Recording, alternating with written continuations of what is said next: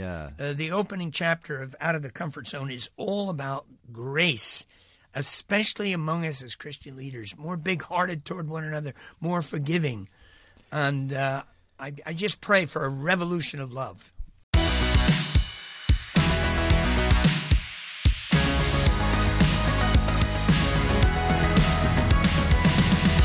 The Profile with Premier Christianity Magazine.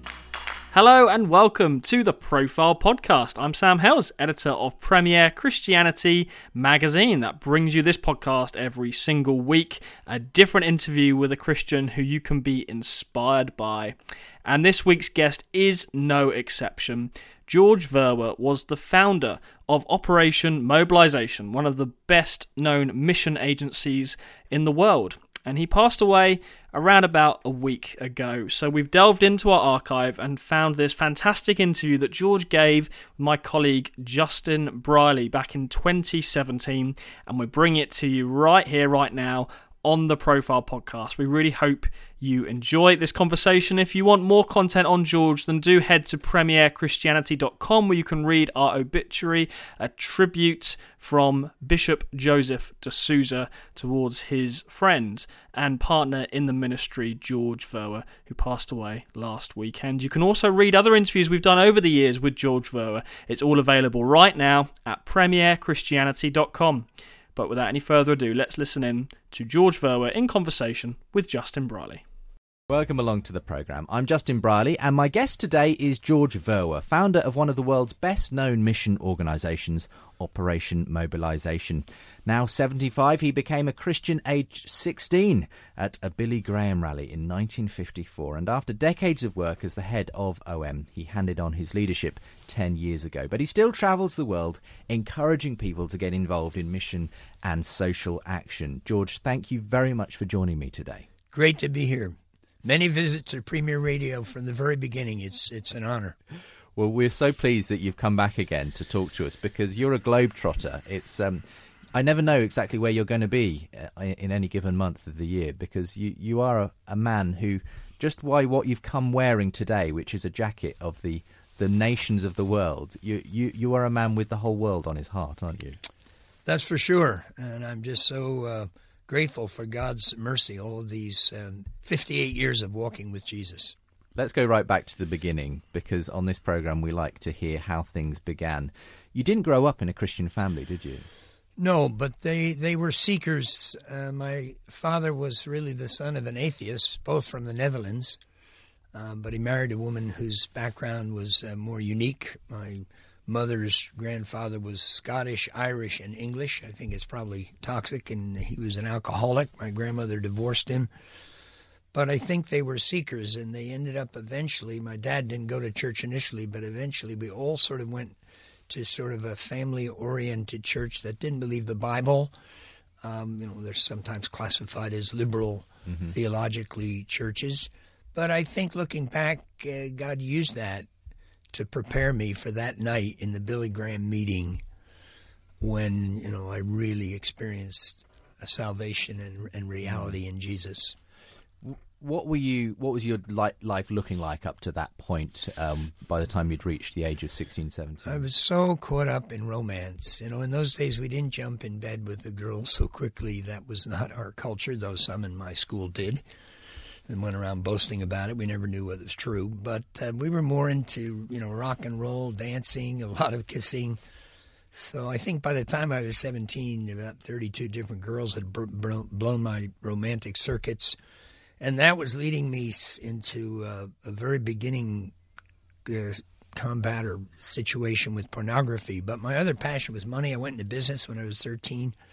I found a very hot fire extinguisher and learn how to sell it, lighting petrol fires on people's uh, in front of people's houses, and soon had almost 200 outlets selling these extinguishers. So, you know, girls, money, um, fun. I had a very, a very happy life. I know this sounds strange to some people. I never had an unhappy day as a child, but when I heard Billy Graham speak about Jesus and the Bible says, I knew that was that was something different, and. Uh, that's when I uh, came to Christ, and it's been a reality every day ever since. Well, I can tell just from the way you, you sound at that point that this is still a reality today, uh, Yes. however many decades Yeah. on. Tell me where where was that? that It was in- Madison Square Garden, March 3rd, 1955, actually, preparing for the big campaign two years later. Two years later, I was mobilizing, hiring buses, coaches to take whole groups into New York City. And from that church parking lot where they didn't really believe all this kind of thing. So, in a sense, God saved me to be part of that 57 including the great Yankee Stadium meeting where characters like Richard Nixon led in mm. prayer. And then I went straight to Mexico.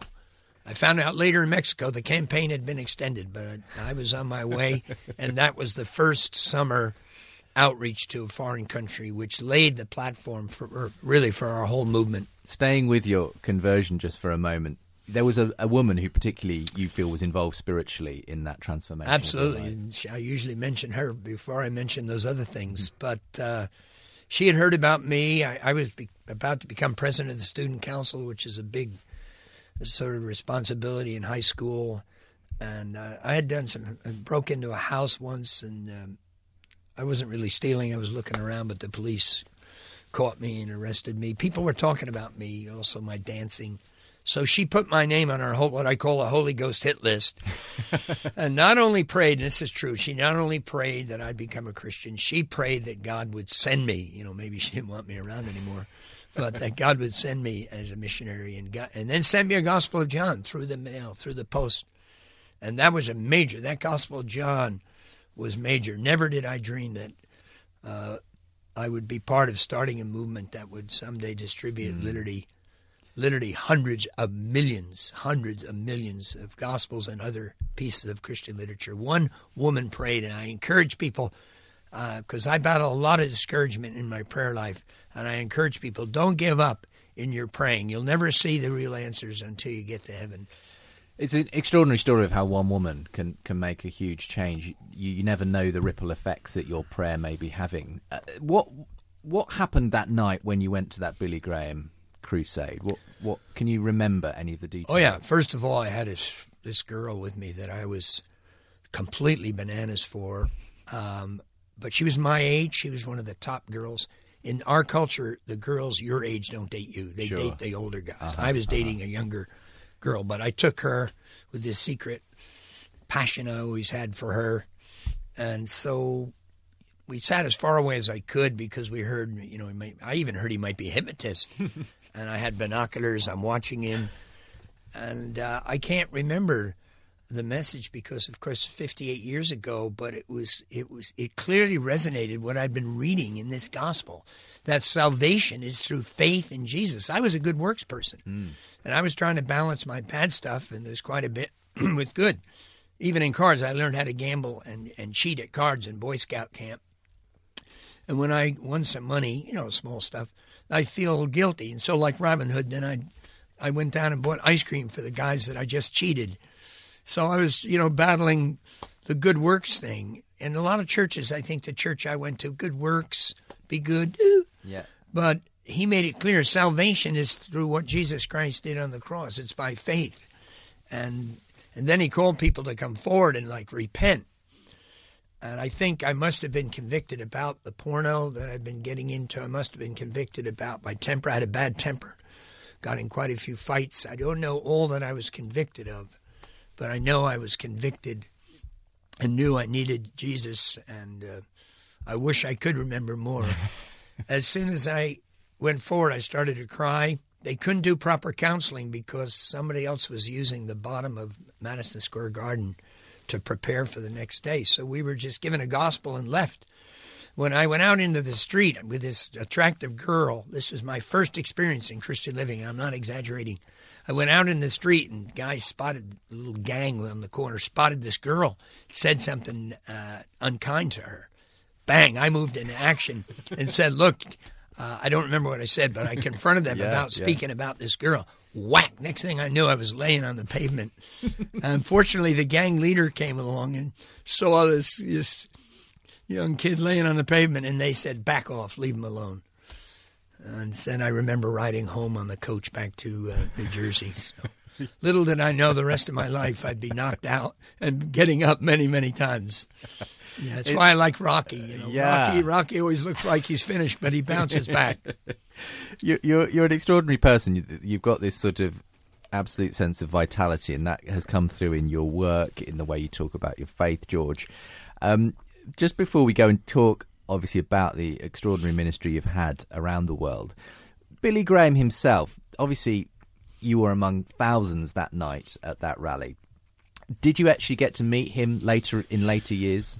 I first met him here in London just to say hello. I was in the Billy Graham office. He came in, hello, I'm Billy Graham, shook his hand, and he went. It was a big, you know, I didn't wash my hand for several days because he was my hero. And I don't think it's wrong when we're young people that we have models, we have heroes, because he influenced more than that night through his writings and radio.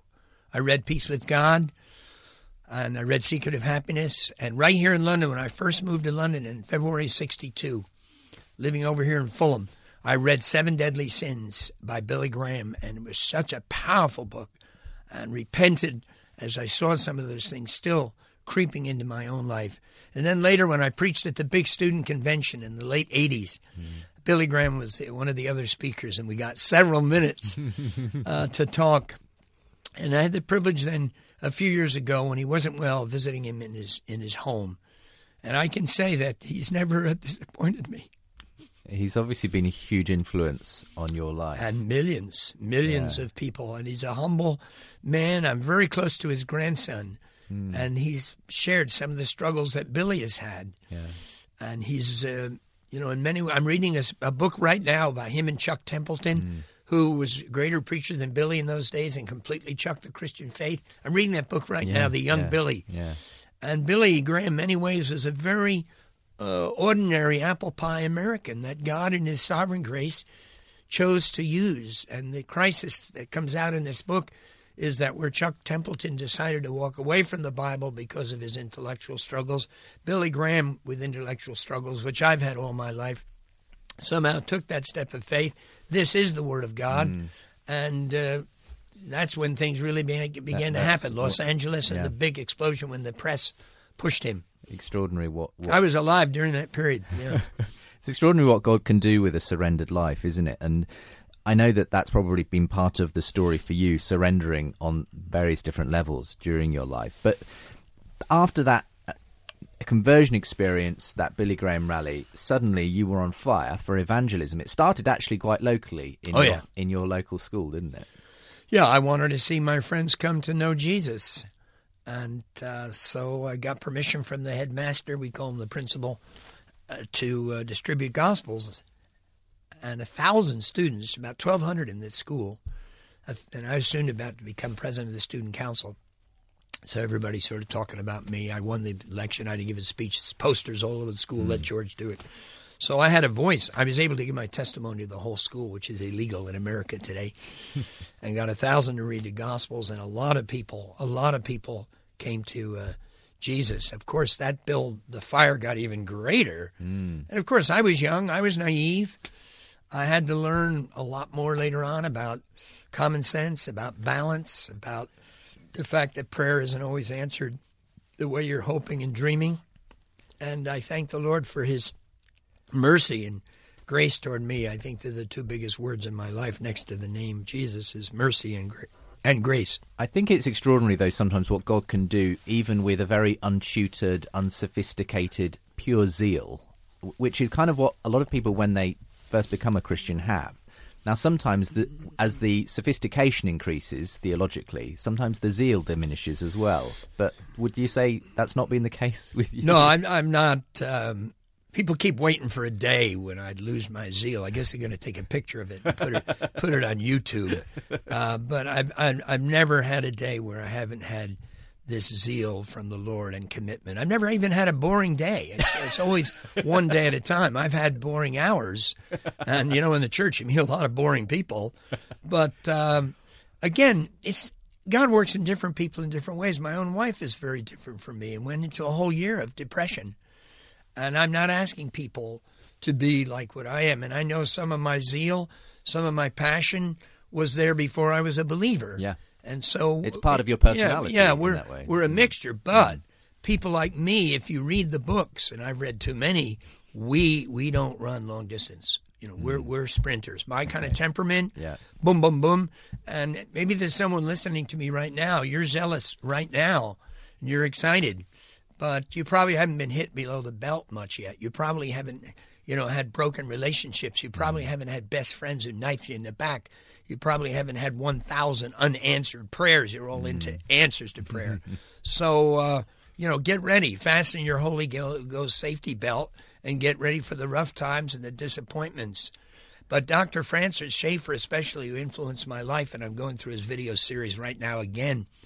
You know, what are the other options? I've also had a lot of intellectual questions, and especially things in the Old Testament, just so totally bizarre to me, in my humanness.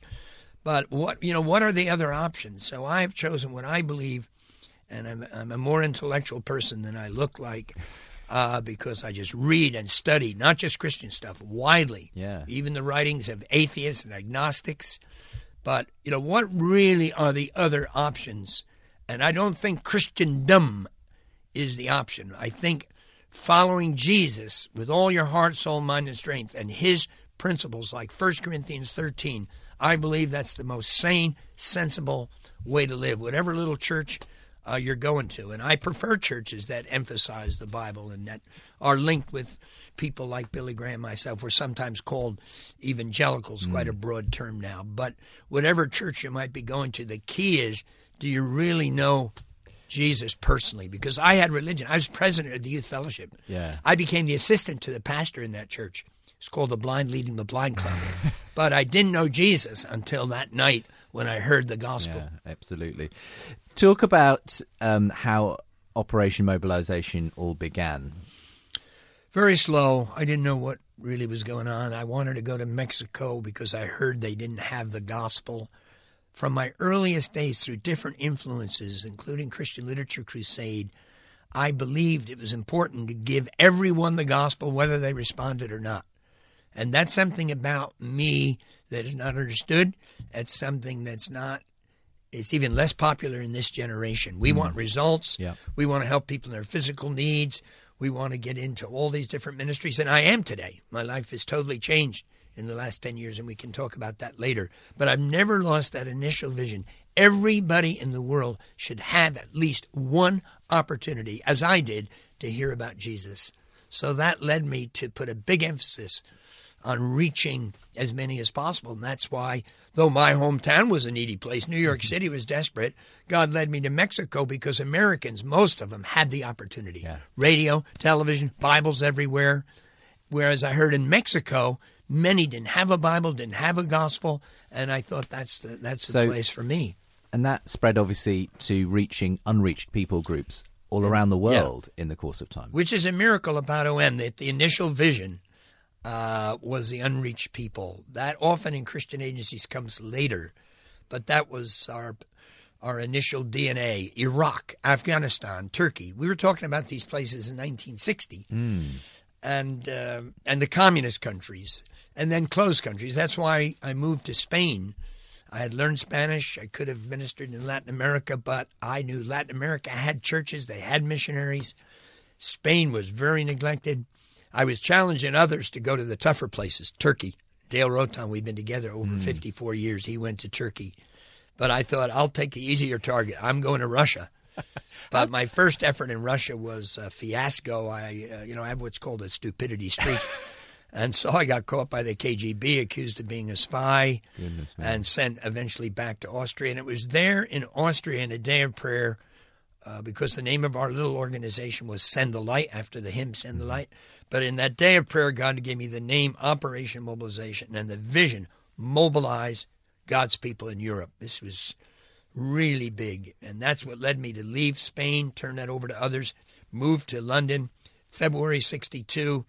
And God had prepared Britain for this message. Strong message on discipleship, reaching the unreached, Turkey, Iraq, Cambridge, Oxford, every university I went to, this was this was a shock, and people responded. And so we saw a mini missions movement, especially in universities between 62 and 65. And that led really to the birth of OM, especially OM India, where these students ended up traveling by truck, by lorry, all the way to India, and started this work that now has 3,000 churches, over 3,000 workers, 107 schools, every kind of clinic you can mm. think of. It all goes back to what God did here in Britain in the, in the 60s through this unknown group, Operation Mobilization, and highly criticized because in those days people didn't believe in short term. Well, absolutely, and I was going to say, you as this young visionary, did you did you earn, earn many sort of critics along the way? I'm guessing you probably did. Oh yeah, and uh, but I never held anything against any of them, and I I knew, I don't know, I love people, and I I've never gone to bed with, uh, again with anything against anyone. Actually, I know not everybody experiences this. I think it goes back to to a positive childhood. I think our childhood is more influential than we know. Hmm. But um, one man especially it was very hard, a real hardball, hardball Calvinists have never liked me. I, you know, I have a Calvinistic streak, but some of them don't see it. and so uh, he said this. It was in the press. This George Verwer thinks because he distributed pornography, which I had done in a very tiny way. Yeah. Because he distributed pornography, he thinks he's qualified to distribute Christian literature. So, uh, extraordinary. And I did find these things hurtful. And, yeah. and an amazing story that no one hardly knows is a godly man, Gilbert Kirby, in the Evangelical Alliance. He had a little compassion. He was hearing the complaints. And he arranged a Jerusalem kind of meeting with the Evangelical Alliance in the 60s in their building, which wasn't far from here, where a few of these people could come and ask questions. And God gave us many, many friends. We had way more friends than enemies. And I never want to exaggerate the criticisms that I had oh. because God gave us friends.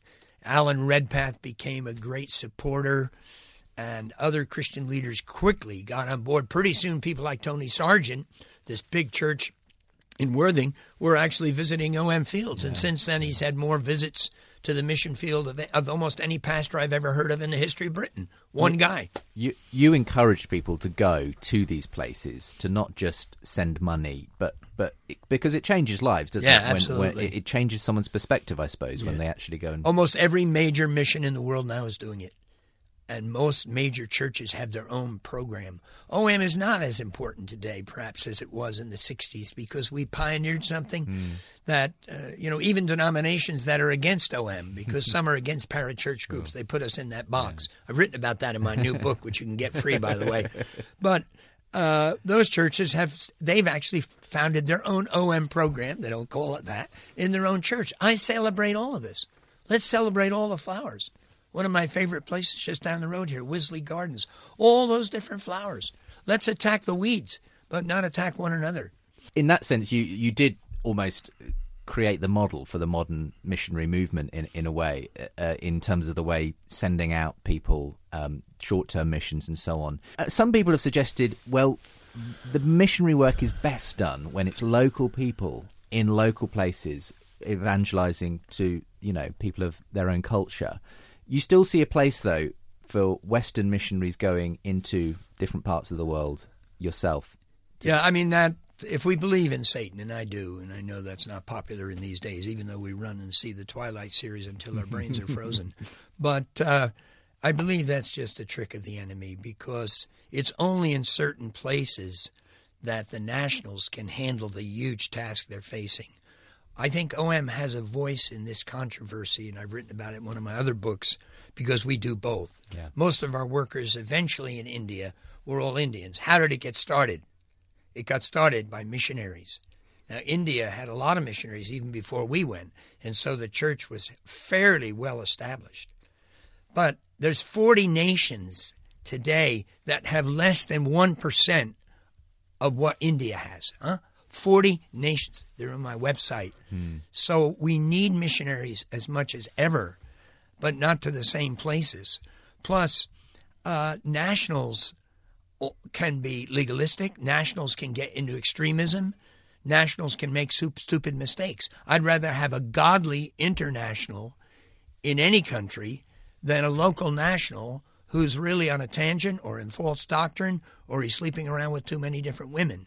God's big big concern isn't nationality. God's concern is reality. Mm-hmm. And so I believe the global church partnership together, internationals, expats were sometimes called mm-hmm. with nationals. That is the way forward, and we should stop bad mouthing each other.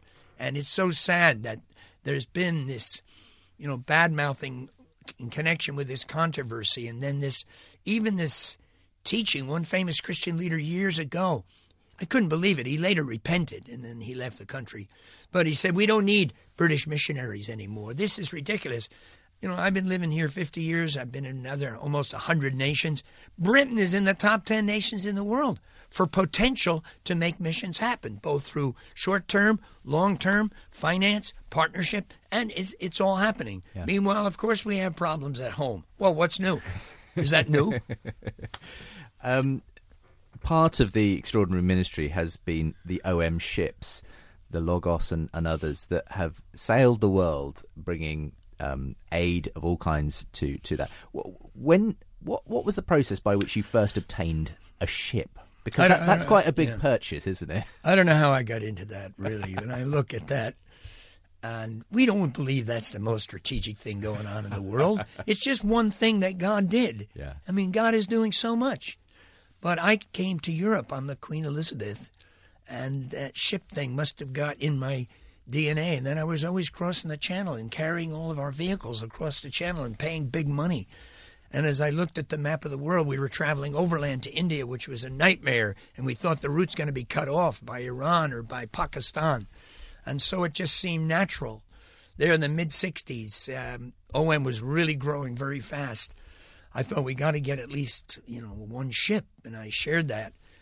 And it was actually a converted pub in Bolton, Lancashire, where I shared that vision. And we just prayed about it. We didn't rush into it. I had to win my own people. There was there was real opposition to this concept, and I had to prove myself. And I think as young Christian visionaries, we should be patient, not overreact to criticism.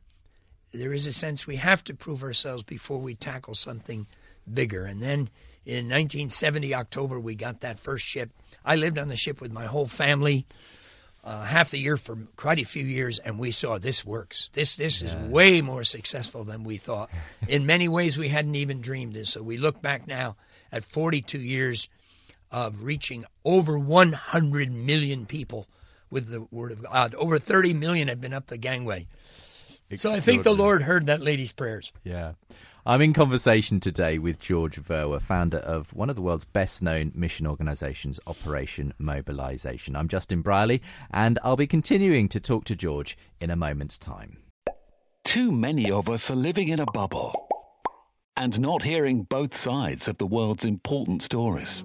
It's time for a more rounded perspective, balanced, relevant Discover fresh biblical perspectives as we bring you wide ranging stories that impact the church, wherever you live, however you worship. Discover the go to source for Christian news. Subscribe now at premierchristianity.com. Now only £5 for three months. I'm Justin Brierley, and I'm in conversation today with George Verwer, who's founder of probably one of the world's best known mission organisations, Operation Mobilisation. Now 75, we're looking back at a lifetime of work in overseas mission.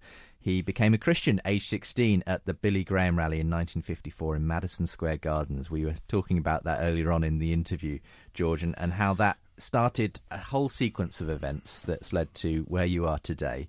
Um, there's all kinds of interesting areas. I, I, don't quite know where to begin, but um, you've even gone into radio as well, haven't you? That was yeah. I was very excited about radio um, when I first went to Mexico and radio, Christian radio was illegal. No religious broadcast. It was really a slap in the face of the Catholics because of secularization mm. in Mexico. A long story.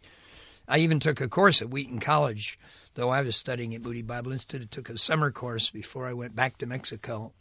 And I did a lot of broadcasting with, uh, wasn't really a lot, but for me it was a lot. In the early days at Moody uh, Radio, but I saw so many major players going into radio. I thought we need to just support them. Mm-hmm. But in recent years, some years ago, because Afghanistan is sort of one of the big priority countries, and uh, there wasn't that much radio, it wasn't me, but some mm. of our coworkers birthed P- Pamir Radio. It was initially a separate thing and then emerged back into OM, and it's going really well broadcasting the gospel into Afghanistan. They get a lot of phone calls and a lot of communication from Afghans. And OM, in God's providence, has helped birth many things. Over 150 agencies uh, trace their roots back to OM. Their founder came on OM. We didn't want everybody to stay with us. That was not our ethos. We weren't wanting to become, at that time, a sort of more traditional mission. We wanted to train people, we wanted to see people revolutionized, transformed, again, go back to their church, join other great agencies. We always exposed kids to these agencies. And I remember when some real hot shots from the Middle East wanted to start something really new in the area of literature for the Middle East. When I was already on overload with the, with the Send the Light here in the UK, which was really growing, uh, the, the, the early literature arm of OM, and I said, "Look, why don't you guys, you know, leave OM and and start that on your own?" They weren't too happy, and uh, and that meant they had to find their own money because everybody was thinking I you know, we emphasize mainly prayer, but on the human level, they thought I had sort of this pot of gold, and I needed help finding the finance. I said, if you go a separate, you you you raise your own money, and they did, and out of that literature movement was born Sat Seven, Right. the same guy that that I asked to leave that day became the founder of Sat Seven, that great television ministry. Uh, that's doing more in in the Middle East than than we can ever imagine. Yeah. So sometimes it is the right thing for people to move on to begin their own ministries to to work Absolutely, out their own. absolutely. One of the key areas that I know you've been passionate about is is India, um, because in the last several decades there has been an extraordinary growth, especially among the the Dalits, the so-called untouchable caste of Christianity, hasn't there? What what have you seen in the time that you've been ministering there? Well, India for my wife and I is is number one. It's the number one nation in our life. I went there to visit the teams that I sent in the end of '63. We sent them overland. I just like that decided we're going to send teams to India. One of them was Greg Livingstone, who later co-founded uh, Frontiers.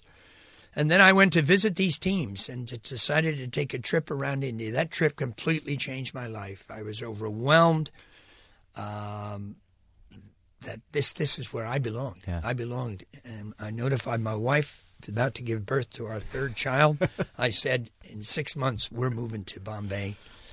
And I lived in India for a number of years and helped start that work. And that's the work that has grown the most. We gave it the greatest priority, even in terms of finance. That's mm-hmm. why I stopped going into other countries because we wanted to do more in the Muslim countries and India.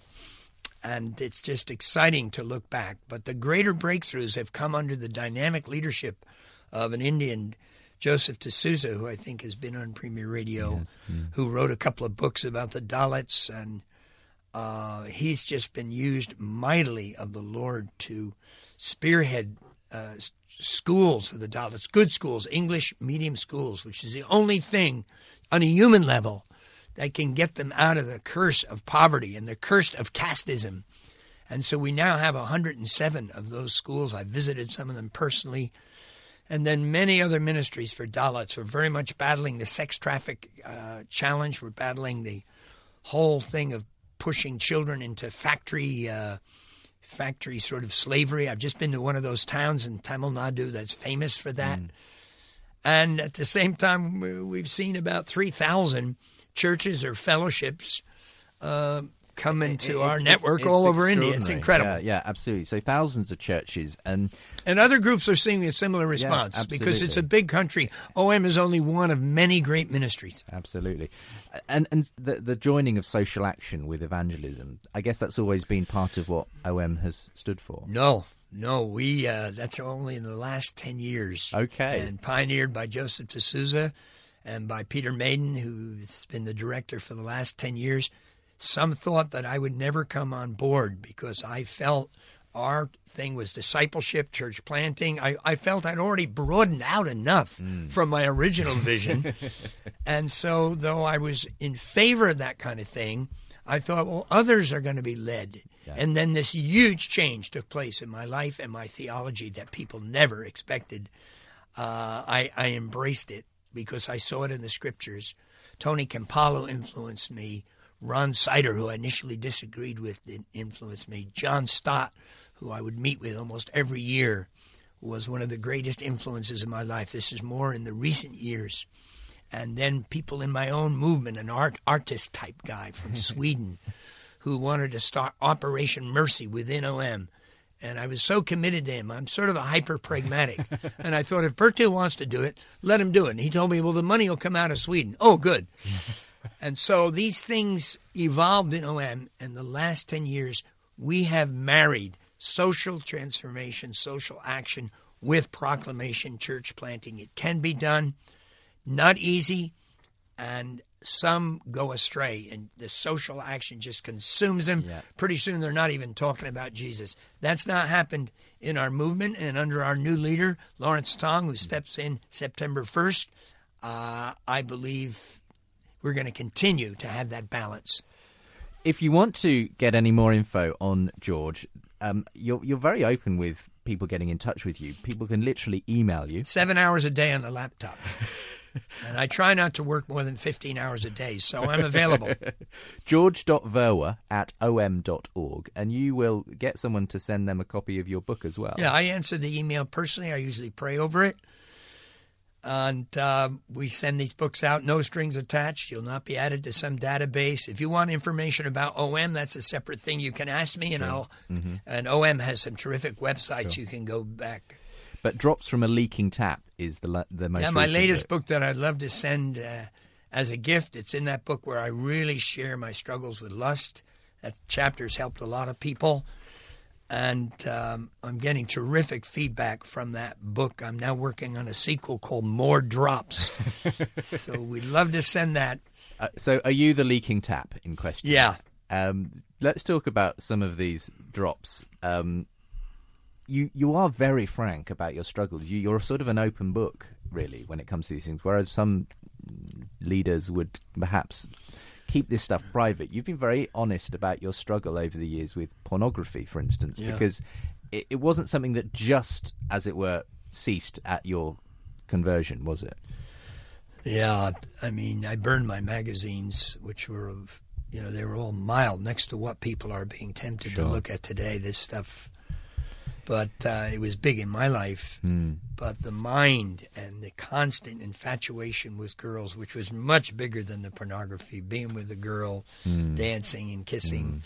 And it, my life was very confusing, and God was so merciful. I would lead a girl to Christ. I remember once in Washington, D.C., and then I'd, what we call back in those days, I'd neck with her uh, and kiss her for the next hour. It's not really in the, it's not really in the follow up books. It's not in the official sort of how, And how to minister uh, to a new convert. Eventually, then I was in a car in a church parking lot.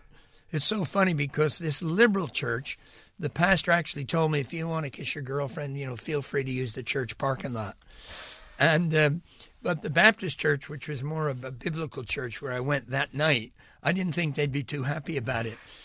So after church, I took this girl down to the other church parking lot, and the liberal church parking lot, and started to get involved a little more uh, than kissing. When I just realized this is a dead end street. I'm deceiving this girl.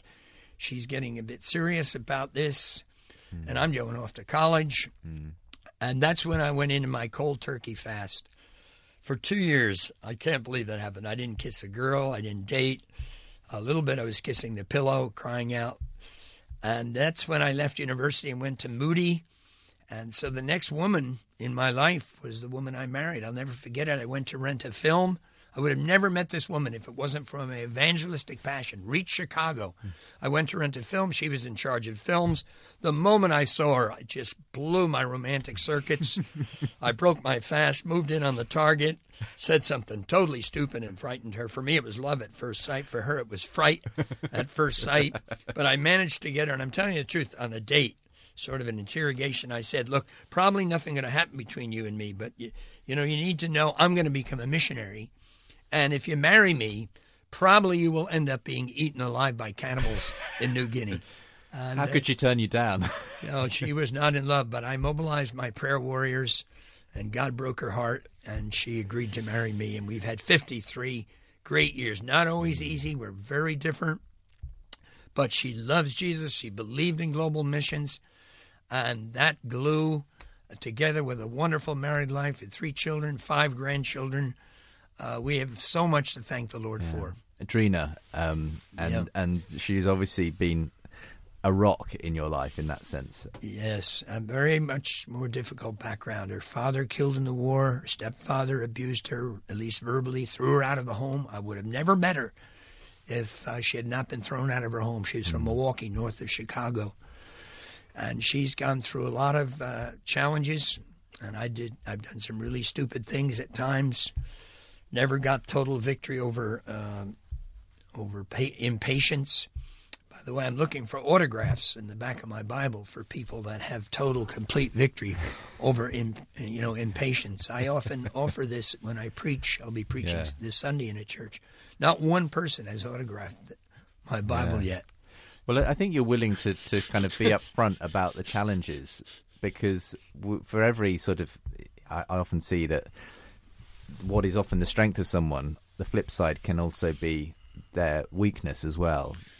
Yeah. And for you, you're obviously got that get up and go, I, you know, anything can, is possible kind of attitude. But I guess the flip side of that can be impatience as well. Yeah, and other things. Um, I mean, lust has cut many top leaders down. Another one of my very close friends is cut down recently. And um, I I really declared war against this, and I, I, I I'm greatly influenced by other godly people and by books, books about sex. In fact, I started. I got rid of the fire extinguisher thing, which is the first business I had, and I got into selling Christian books before I went to Mexico. And I, in selling books, thought these Christian sex books, the ones that really sell. And uh, I started reading those books. What a help. Stephen Olford, Sanctity of Sex, one of the first. Then I realized from Billy Graham, Billy Graham's sermon, what the Bible says about sex. And we need to be open and honest about this. Over 500 verses in the Word of God. I talk about this in my books. So I'm indebted to the people who mentored me, the books that helped me, and I feel sad that many people are not reading some of these books. The mm. ignorance about mm. sex. Mm. Even uh, among non Christians, they think they know so much. And, you know, their marriages dead end before the end of the first year because they're so ignorant of what's involved in marriage and having a good sex life. I thought of writing a good book on that. You know, how to have a good Holy Ghost Yeah. sex life. I think many churches are almost scared of mentioning it. It gets swept under the carpet. But you think we should be more open. Absolutely, the Bible is. And I realize it's tougher for a pastor of the church uh, who's there all the time. It's easier for me. I'm itinerant. I blow in, drop my you know, my spiritual minds, and I'm out of town. But also, OM, and I thank the Lord, became a grace awaken movement. Grace awakening is the biggest thing that happened about it started in the very beginning, thank the Lord. But 25 years ago, through Swindoll's book, Grace Awakening, then Yancey's What's So Amazing About Grace, and other books that were a little hard on certain parts of OM, Yeah. we learn. You often learn from your enemies. And a grace awakening came in our movement. So the movement has allowed me, even as their leader, to be grace awakened, to be to take risks. And of course, we've been criticized, and even uh, places won't have me because they hear I push books too much or I talk about sex. Yes. And um, I mean, one of the great heartbreaks in my nation is so many closed doors because of the gossip about me. yeah. But I've never had any resentment. That's the way life is. Doors open, doors close. Gossip is part of life. To get bitter or upset or angry is just foolish. It's just foolish. And so I thank the Lord for Charles Swindoll. Never even met him.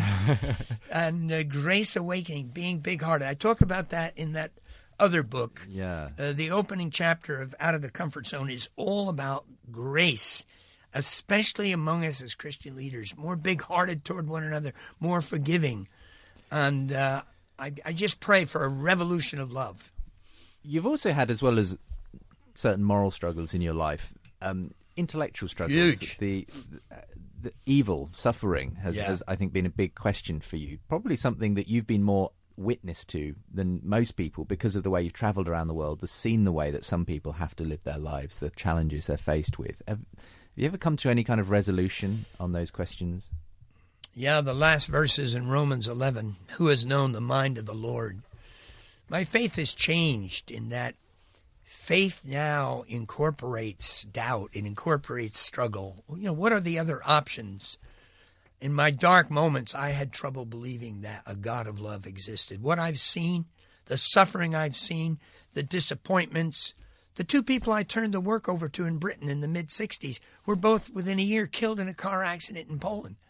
Then four more were killed in Yugoslavia uh, some years later. And I was helped by Billy Graham, who said, Life at its best is filled with sadness. And I learned to absorb sadness. And, and so the global suffering thing is a huge thing for me that I can't handle. Right now, Syria, and, and when you're my age, you, I read very widely, both secular and Christian. Uh, and my heart just aches over this idealistic craving for democracy. The moment they started demonstrating in Egypt a year or two years ago, I knew the mess is going to increase. Yeah. A lot of people are going to die. A lot of people are going to be hurt. But that's the way it is on this planet because Satan does have some grip, some power. God has given us free will. I think if we only emphasize sovereignty and we don't emphasize free will, then we don't have sensible answers to some of these mm. horrific things. Floods in India right now. I'm trying to raise money for that. The tsunami, we were involved in raising money for that. And I just believe our faith has to incorporate that we will live with doubt. Yeah. We will live with doubt. So I I have doubts and the enemy I think wants to try to in my senior years I think the enemy wants to make a mess of my life, but by God's grace I'm going to hold to his word and to his promises and uh, realize, as a great Scottish theologian said, great faith is not often in the absence of doubt, it's often in the midst as we wrestle with doubt in our pilgrimage. I mean, another issue that I can imagine has come across your path because of the nature of what you've been doing for so many decades is is the question of other religions. You know, you've obviously been involved in evangelism, bringing people to Christ, often out of other religions, other worldviews. Has that ever kind of been an issue for you as to why God would allow all these other religions to, and and whether people can approach God in any sense in their own religious worldview? Yeah, all my life. You know, standing in the streets of Bombay giving out tracts to thousands of Hindus, saying to myself, you know, are these people lost? Am I better than them? Hmm. Of course, that is a tough issue. But I made the same decision as Billy Graham that the Bible is God's Word. And part of me really, really doesn't like certain things in the Bible, especially that there's no other way except through Jesus in a planet of 7 billion, where despite all our great efforts, hundreds of millions have still not heard. So, to be honest, forgive me, you know, I may be wrong. I may be wrong. And I'm, in, in my conversations with non Christians, I'm, you know, maybe more understanding of their viewpoint, even atheists. They have reasons mm, mm. for what they believe. But I have chosen a different road. It's interesting that famous atheist Antony Flew, almost as famous as some of the guys we're talking about these days, he completely changed his mind. He did. And I've seen his book. Uh, there is a God, and I, when my dark moments, I thought if Antony Flew, his whole life wrestled with this, and came out to believe there was a God, you know, what am I doing in the midst of my struggles, doubting whether there is a, a Yeah. you know a God of love? So. Um, So you've you've wrestled with these questions. I Still mean, am, even on the do, way to the broadcast this morning. I- I suppose in that sense, Uh, my mind is too active. the the journey continues from, Yeah. from the time you, you first found Christ. But I today. stick with the Bible. I listened to a series of tapes by Dr. Schaeffer. I was seasick on the way to India on a ship before we had our own ship. And I was struggling with things in the Bible, and I heard his series of tapes The Problems of the Man Who Doesn't Believe the Bible. And I thought, I have chosen the best road. You know, if in the end I'm all wrong, well, I have to leave that. That's that, that's not my thing right now. I'm going to follow Jesus with all my heart, and my passion to reach the masses is as great as ever. And OM has allowed me to have a ministry called Special Projects that I'm the director of a, a ministry within a ministry, and we're working with agencies and former OMers. There's um, over 160,000 former OMers out there. And this last 10 years have been just as challenging and exciting as my previous 10 when I was director, 46 years director What, what are the of big, OM. What are the big challenges then in modern mission? Um, we still have a world in which millions, billions of people don't know Christ. We live in a world now of extraordinary technological advantages, which I'm sure you couldn't have dreamed of when you began things in the 1950s. But but is it still about getting people on the ground talking to people about Jesus Christ? Is that ultimately what? what I think it's everything. I think it's God leading different people in different ways. John Stott talked about the other 98% here in London. Who are they? The 98% of so called ordinary people. They're not priests, they're not pastors, they're not missionaries, they're not George Verwers. They are the key to London, the other 98%. And God How- will how- lead them in do you different ways. How do you impart just a bit of the passion you evidently have, George, to those people? Because often the problem is we get so uh, kind of self-focused, navel-gazing. We we we don't think about the bigger picture, do we? We got to use radio. We got to use television. We got to use Twitter. We got to use Facebook. We got to use YouTube. We got to talk to people personally. We have to be an example. And I still take about 300 meetings a year. In every almost every meeting, I see people making commitments. I keep in touch by email with thousands of people. This is the period of the greatest harvest of people to Jesus the world has ever known. Probably more in the lifetime of my grandfather, my father, and me than in the previous 1,000, you know, 850 years. So we should be excited. We should be motivated. But we need a balance of truth. We need to read a balance of books, listen to both sides of the story. An example of this is how we're becoming paranoid against Muslims. It's only a small percentage of Muslims that are extremists. The strongest force against them are moderate Muslims who disagree with them. Of course, we know there are these negative verses in the Quran that are being emphasized a lot. There's horrible negative verses in the Bible. Maybe somebody ought to try the Old Testament. Mm. But we believe, of course, Jesus in his teaching overruled all that. And there are Muslims who believe the way they believed, especially Sufis. They are totally opposed to terrorism. We need to show Muslims we love them. You know, we're happy they're here. There's a million in London. Uh, we have teams just working among them. And beware, and this is happening more in the States because of the extreme uh, kind of faith which is so fanatic against Obama and fanatic against this and that. And I find people have lost their focus. Our focus is Jesus. Our focus is God. Of course, there are problems. Of course, there's a mess in the White House. What area of society is there not a mess? Ah, The church.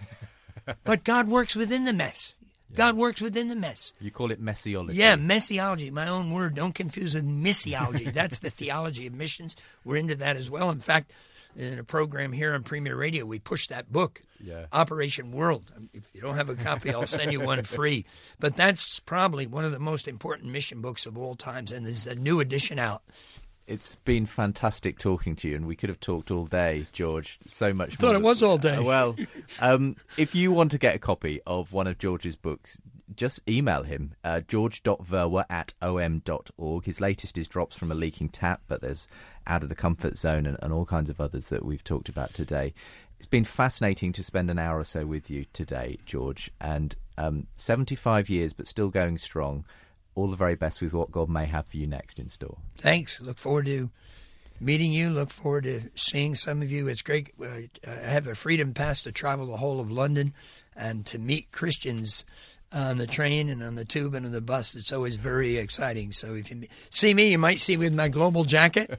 Uh, say hello, and I'll give you a book. I'm Justin Brierley, and today I've been speaking with George Verwer. You've been listening to The Profile in association with Premier Christianity Magazine.